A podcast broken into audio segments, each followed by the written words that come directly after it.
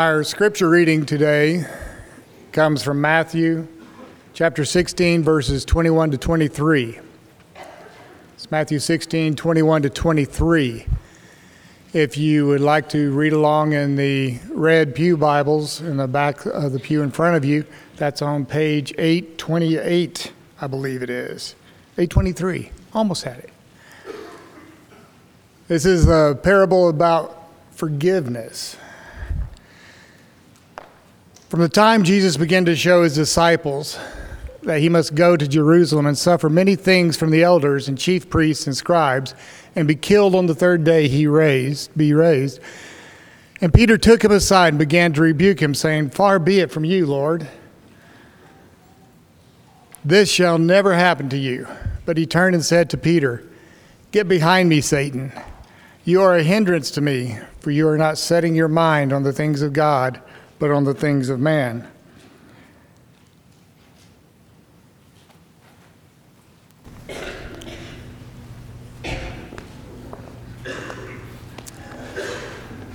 We've got a lot of visitors with us this morning. We want you to know that we're really, really glad that you've come to be with us. I know we have, have some that I've, I've talked to that you're passing through town. We're glad you stopped to worship with us. And I know we've got some others that have moved into our community. We'd love to talk with you. We'd love to get to know you. Thank you so much for stopping and worshiping with us this morning. We hope you'll come back again. We're in a series of studies on Sunday mornings concerning things that Jesus talked about while he was here on earth. This morning, we're going to talk about what Jesus said about his own death. That's kind of a morbid topic, don't you think? I mean, we've been singing, and I really appreciate the songs that we've, we've sung this morning about the death of Jesus, but we typically don't spend a lot of time talking about our death. You know, somebody said they were trying to be a wise guy. There's a correlation between people and death, it's one to one. That is, we're going to die. Hebrews chapter 9, verse 27. It's appointed a man once to die, and after that, the judgment. Everybody's going to die. We don't like to think about it, typically. And we certainly don't like to spend a great deal of time talking about it. And when you really get down to it and put a fine point on it, there, there's just so much we don't know about our death. We don't know when we're going to die. We don't know usually where we're going to die. And when we die, we really, if we're really honest with ourselves, we don't really know how people are going to react or what our death is going to mean to others. We can kind of speculate. We can kind of think about what other people believe about us or think, but we really don't know. And there's so many things about our death that we just don't know. But when it comes to Jesus, he knew all those things. And that's one of the things that's so amazing about Jesus. He knew where he was going to die. And he knew when he was going to die. As a matter of fact, if you read the Gospel of John, you'll find statements in there His hour had not yet come, or My hour has not yet come, sometimes in the mouth of Jesus himself. It's not time for me to die. But then he knew in John 17, My hour has come. Again, when you think about Jesus, he also knew what his death was going to mean for others. He knew that his death was the most significant event in world history, and there is no close comparison. But when Jesus died, his death was going to be an avenue to salvation for everyone. His death is unique in every respect. You know, Jesus was born for the purpose of dying. That's what the Bible tells us in Hebrews chapter 2 and verse 9. It says that he became flesh that he might taste death for everyone. He became one of us so that he could die for us, is what the Bible says. And Jesus, during his earthly ministry, said, Greater love has no one than this, that a man should lay down his life for his friends. John 15, verse 13. Jesus talked about dying a great deal, and he talked about his own death especially. And this morning, what I want us to do with our study is spend some time thinking about what Jesus said concerning his own death while he was on earth, before he died. What kinds of things did he have to say about the fact that he was going to die for the sins of mankind? It's a worthwhile study. In the first place, this morning, there are some predictions that Jesus made. Some predictions. In fact, Bible scholars, as they read Matthew, Mark, Luke, and John, they've come to this conclusion. There are three, we'll just call them formal predictions that Jesus makes. Formal predictions. That is, he talks especially about what's going to happen when they get to Jerusalem. And on three separate occasions, you find this in Matthew, Mark, Luke, and John. He may have done this more than just these three occasions. But these predictions, he's telling the apostles, it's like he's sitting them down and saying, Here's where we're going. Here's what's going to happen when we get there. Here's what's going to take place. And I don't want anybody to be caught unaware. On three occasions, he does this. And the first one is in Matthew 16 and verse 21, the passage that was read by Larry just a few moments ago. It says, From that time, Jesus began to show his disciples that he must go to Jerusalem. Notice the word must there. He must go to Jerusalem and suffer many things from the elders and the chief priests and the scribes and be killed, and on the third day be raised. And you know what Peter did? And the other apostles, I'm sure, were cheering Peter on. Peter took Jesus aside and said, Far be it from you, Lord. This will never happen to you. What are you talking about, Jesus? You're talking about death and suffering. You're talking about being killed. This is never going to happen. And Jesus looks at Peter and he says, Get behind me, Satan. One of the things we ought to appreciate about Jesus is that just about everybody dared him not to do what he was born to do. Even his own friends, even his own disciples. No, Jesus, you shouldn't have to do this. This is not your destiny. This is not your future. And Jesus looked at Peter, Get behind me. You're an adversary. That's what Satan means. Matthew 16, 23. You're opposing me. You're not mindful of the things of God, but the things of man. You're not thinking appropriately. You're not thinking properly about what the Messiah is here for. Second prediction it's found in Mark chapter 9, verses 31 and 32. On this occasion, it says he was teaching his disciples, Mark 9 31, saying to them, The Son of Man, that's Jesus, and that's, by the way, his favorite designation for himself. I am the Son of Man he frequently would say. The Son of Man is going to be delivered into the hands of men, and they will kill him. And when he is killed, after three days he will rise. Look at verse 32. They did not understand the saying, and they were afraid to ask him. They didn't understand what he meant by this. Have you ever been in a class where the teacher really knew what they were doing, they really knew their stuff, and you didn't want to be the one that raised your hand and asked a stupid question? You ever been in a situation like that? I have. And you're kind of intimidated, and I, I don't want, you know, last time somebody said something about this, he called them Satan and said, Get behind me. I don't want to raise my hand and ask him what he means by this. And that's where the apostles are. As a matter of fact, Matthew's account of this prediction it says the disciples were greatly distressed, they were greatly troubled by what he said. I mean, Jesus is the Messiah, and we're following him, and everywhere he goes, he's healing the sick and causing the blind to see, and he's talking to the wind, and the wind just listens to him. Who can do that? He raises the dead, he casts out demons with the word. And now, when he's talking to us, he says, I'm going to Jerusalem and I'm going to die. I'm going to be killed, not just die, I'm going to be killed, and I'm going to suffer many things before that happens.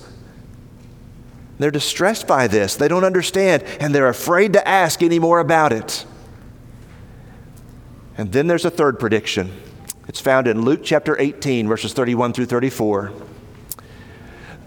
Taking the 12, it says, Luke 18, 31, Jesus said to them, See, we are going up to Jerusalem. He knew where he was going to die. It was written, it was in the prophecies. He was going up to Jerusalem, and everything that is written about the Son of Man by the prophets will be accomplished. Again, he's telling his apostles, My death has been predicted. It's in the Old Testament, it's in the scriptures. You've been reading them all your lives. One of the things people tended to do with Jesus, and one of the reasons why they missed the point, Jesus the Old Testament talks about both his suffering and his glory. And what people tended to focus on was the glory, the fact that he's going to be a king and he's going to rule the nations with a rod of iron. They focused on those things, but they missed and overlooked and didn't understand the suffering passages. And Jesus was committed to fulfilling all of that. And so, this is what's going to be accomplished because it's written in the scriptures. Look at verse 32. For he, the Son of Man, Jesus, will be delivered over to the Gentiles and will be mocked and shamefully treated and spit upon. Mocked, shamefully treated, spit upon. He knew precisely before he ever went and stood before the Jewish high priest, before he ever stood before Pilate, he knew exactly what was going to happen to him. And this ought to make you appreciate him. He didn't have to go through with it, but he did. And he did it with his eyes open. He did it in full knowledge of what was about to take place. And he did it because he loves you. He's going to be shamefully treated. He's going to be spit upon. He doesn't stop there. It says in verse 33 and after flogging him, some translations say scourging him, that means they literally beat him nearly to death, they will kill him. And on the third day, he will rise. And again, Luke tells us in verse 34 but they understood none of these things. This saying was hidden from them, and they did not grasp what was said. Have you ever been trying to talk to your kids and trying to get something through to them and they just don't get it for whatever reason? They just either they can't comprehend it or they're not really listening to you or what you're saying is just so abstract or so foreign to them that it's just not clicking. It's frustrating, isn't it?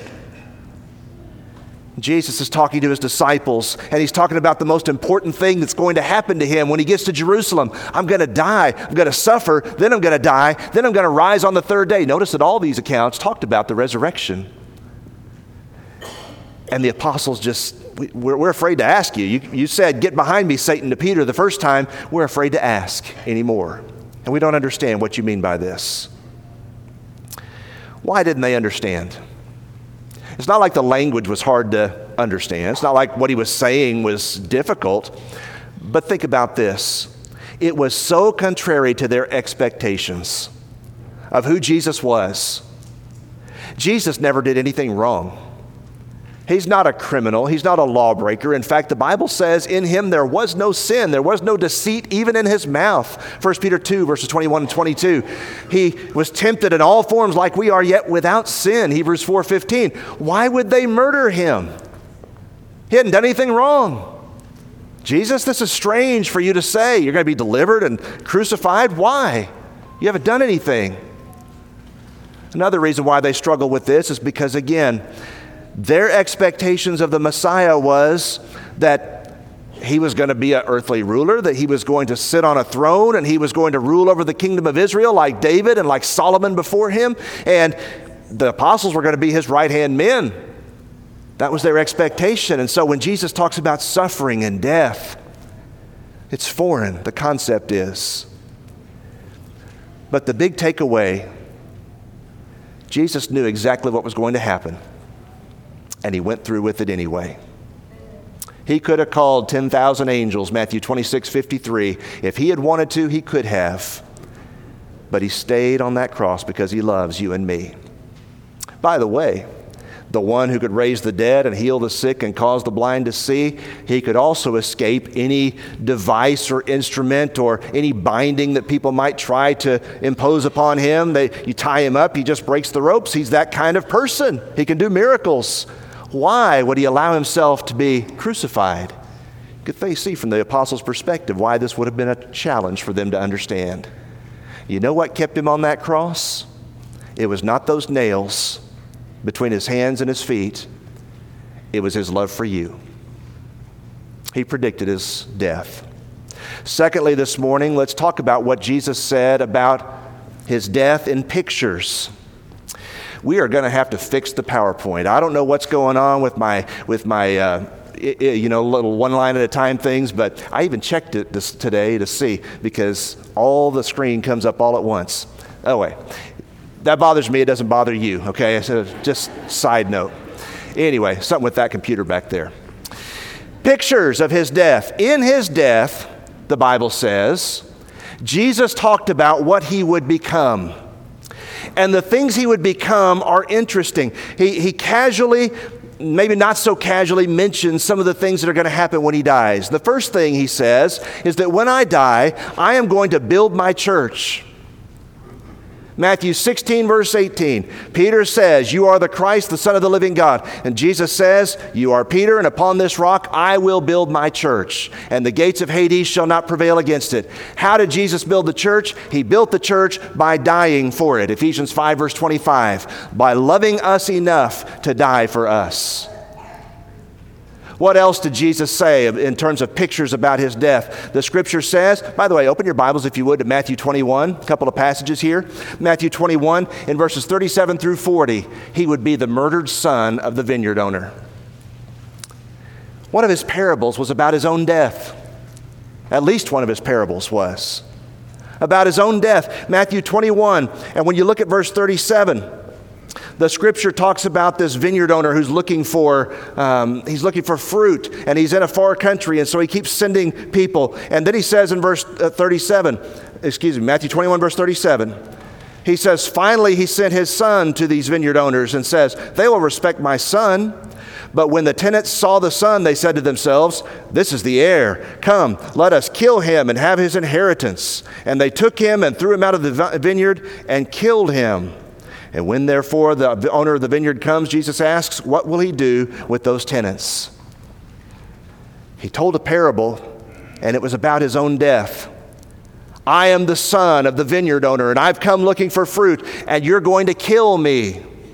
I'm going to be the murdered son of the one who owns the vineyard of Israel. And then, as you look in the same chapter in verses 42 through 44, the people say, Certainly not. This is not true, Jesus. And Jesus says, Have you never read, verse 42, what this says in the scriptures? The stone that the builders rejected has become the cornerstone. This was the Lord's doing. It is marvelous in our eyes. Jesus is the rejected stone the stone that people didn't want to build upon, but God said, That's the one I'm going to build my church upon. That's the one I'm going to build my plan upon. If you want to be saved, if you want to have everlasting life, you're going to have to build on the cornerstone of Jesus. And if you look at verse 44 carefully, whoever falls on that stone, you're doing the right thing. Whoever upon that stone falls, they will be crushed to powder. What will you do with Jesus? He is the chief cornerstone. He is the one upon whom you should build your life. And if we fail to do that, if we refuse to do that, the Bible says we'll be crushed and destroyed, broken.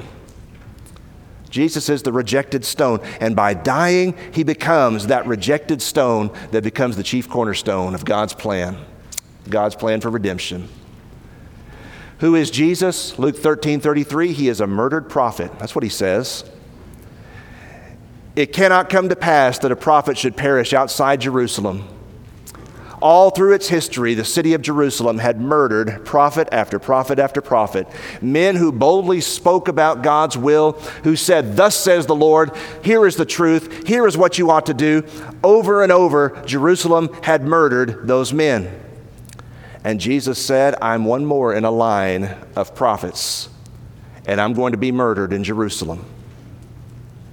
You know, the Bible says that the death of Jesus was according to the plan of God, and yet it was lawless hands that accomplished it. Acts chapter 2, verses 22 and 23 says, This Jesus, by the determined purpose and foreknowledge of God, he was crucified, but you've taken him with lawless hands and done this. You've murdered him, you've put him to death. And then the final picture he is the good shepherd. John chapter 10, verses 13 through 18, Jesus says, I am the good shepherd. The good shepherd does what? He lays down his life for the sheep. The shepherd is always worth more than the sheep, but the good shepherd knows he has a responsibility, he has a task. And in order to be the good shepherd, when Jesus went to the cross for you and me, he laid down his life for us. I don't know what my death will mean, if anything, to anybody. I don't know what your death will mean, if anything, to anybody. We don't know where we're going to die. Most of us don't know when we're going to die. But Jesus knew all those things. And he said, These are some pictures of what's going to happen when I die. I'm going to build a church. I'm going to be the vineyard owner's murdered son. It's going to prove to everybody that I am the Son of God. I'm going to be just another murdered prophet, even though Jesus is so much more than a prophet. I'm the good shepherd. Now, notice this third this morning the purpose. What did Jesus say about his death and its purpose? He talked in those predictions about what was going to happen. He talked in pictures about the kind of death that he was going to die and what was going to be accomplished by that, but the purpose for his death. Mark 10 45. The Son of Man did not come to be served, but to serve. We usually stop right there. And we talk about servanthood and we talk about being like Jesus, and that was his point. But he didn't stop there. He didn't say, I've just come to be served and to serve and stop. He said, and to give his life a ransom for many. I want to tell you something. You can be the very best servant there is here on earth, but you can never serve like Jesus did. And the reason is because Jesus is the only one who could give his life as a ransom for other people's souls. There is uniqueness and there is glory in what Jesus did that you and I can never share that we can never fully comprehend and we certainly cannot attain. He gave his life as a ransom. That word ransom means to purchase out of oppression, out of slavery.